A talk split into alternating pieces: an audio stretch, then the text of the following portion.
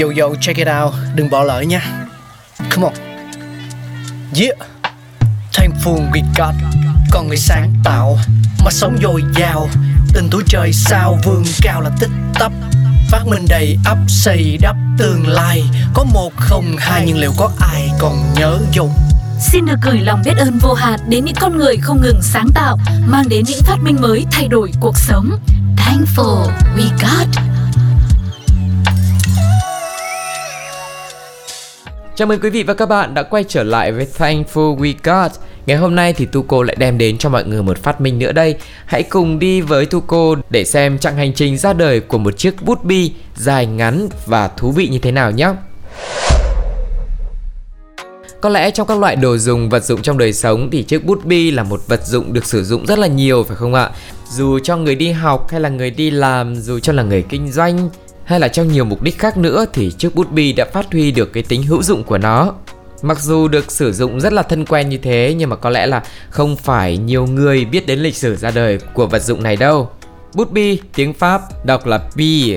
Không biết là Tuco đọc có đúng hay không nữa, hay còn gọi là bút Bic, theo tên một công ty của Pháp chuyên sản xuất bút, hoặc là bút nguyên tử, một công cụ dùng để viết rất phổ biến hiện nay.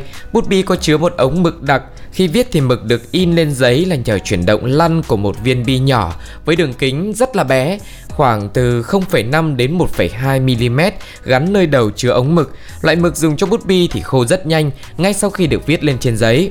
Năm 1888 thì một người Mỹ tên là John Loud đã xin cấp bằng sáng chế bút bi nhưng không được khai thác thương mại. Đến năm 1930, Laszlo Biro làm cộng tác viên biên tập cho một tờ báo nhỏ. Điều làm ông thất vọng là việc những cây bút máy luôn làm bẩn giấy tờ và thường xuyên bị hỏng. Một hôm thì Biro ra công viên thấy những đứa trẻ chơi bi. Một viên bi vô tình chạy qua vũng nước để lại phía sau là một vệt dài. Viên bi đó khiến ông nảy ra một ý tưởng đặt viên bi ở đầu bút để nó truyền mực trong ống ra giấy. Giờ ông lại được mời đi thăm xưởng báo in. Biro để ý rằng loại mực dùng để in báo rất nhanh khô, nhờ đó giấy không bị mực làm bẩn và ông quyết định tạo ra một loại bút sử dụng loại mực giống như vậy. Được sự giúp đỡ của anh trai tên George, là một nhà hóa học, Biro bắt đầu công việc thiết kế ra một loại bút mới bằng cách là lắp vào bút một viên bi nhỏ có thể xoay tự do trong một cái hốc. Khi di chuyển đầu bút trên giấy, viên bi đó xoay tròn và kéo mực xuống in lên trên giấy. Biro nhận bằng sáng chế Anh Quốc vào năm 1938. Cũng tại năm đó, một nhà báo người Hungary mới giới thiệu loại bút bi hiện đại. Đến năm 1994, anh trai của Biro sang Argentina nhận bằng sáng chế khác vào ngày 10 tháng 6 với mẫu Biro Pants of Argentina. Từ đó bút bi được bán tại đất nước này với thương hiệu Birome. Loại bút này được rất ít người biết. Biro được biết đến ở Argentina với cái tên là Lisandro Jose Biro. Mẫu bút mới này cũng được nhận bằng công nhận bản quyền Anh Quốc. Đến một năm sau đó, 1945, Milton Reynolds với chiếc bút bi thương hiệu Reynolds Rocket. Nhà sản xuất loại bút chì bấm Eversharp đã hợp tác với Abraham Faber đăng ký kiểu dáng công nghiệp để bán ở thị trường Hoa Kỳ. Vào khoảng thời gian này, một nhà kinh doanh người Mỹ là Milton Reynolds cũng thấy một chiếc bút bi Biro được trưng bày tại Buenos Aires. Ông là một trong những người gắn liền với lịch sử ra đời cây bút bi.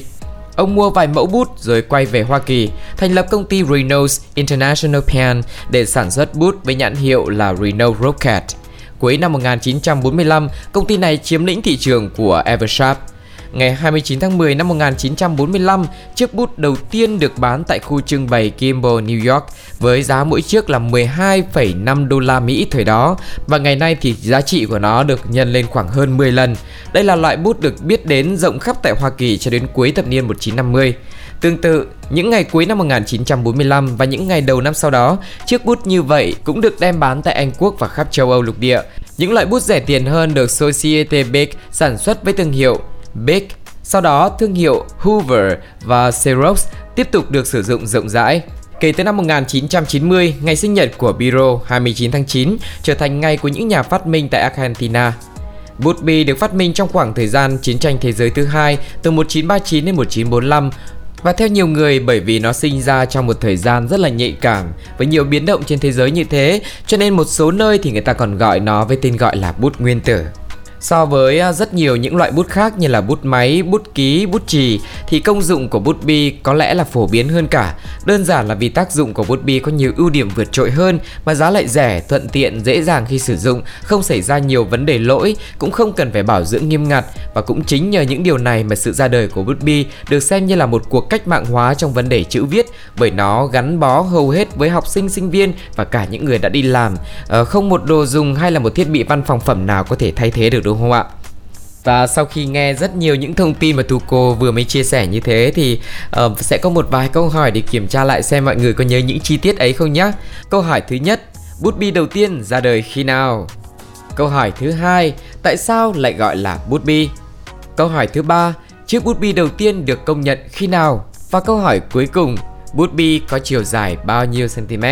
Với câu hỏi này thì có lẽ là ngày nay thì với nhiều cái sự sáng tạo thì chúng ta sẽ có nhiều đáp án khác nhau nhưng mà áng chừng đâu đó thì nó cũng có một cái độ giải trung bình. À, cũng là một vài câu hỏi vui thôi, mọi người hãy cùng tham gia cùng với Tuco nhé. Còn bây giờ thì thời lượng của Thankful We Got ngày hôm nay xin phép được khép lại. Hẹn gặp lại quý vị trong những số tiếp theo nhé. Bye bye.